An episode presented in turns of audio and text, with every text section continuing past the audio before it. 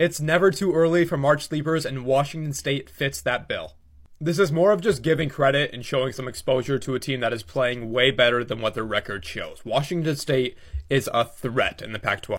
This performance last night is truly one of the most efficient I've seen all year. Isaac Jones is an absolute beast, a guy that deserves to have way more recognition on his name, an NBA talent kind of guy.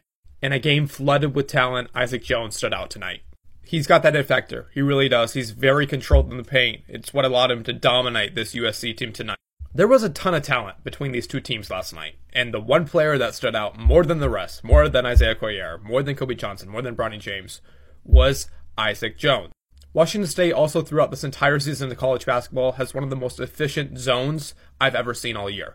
USC, really fast offense, want to get out in transition, want to get open shots, want to get a lot of shots in the game. This zone completely demolished any thought of that happening with that anchor on your defensive end, you're now able to control the game from however you want, and that's exactly what Washington State did last night.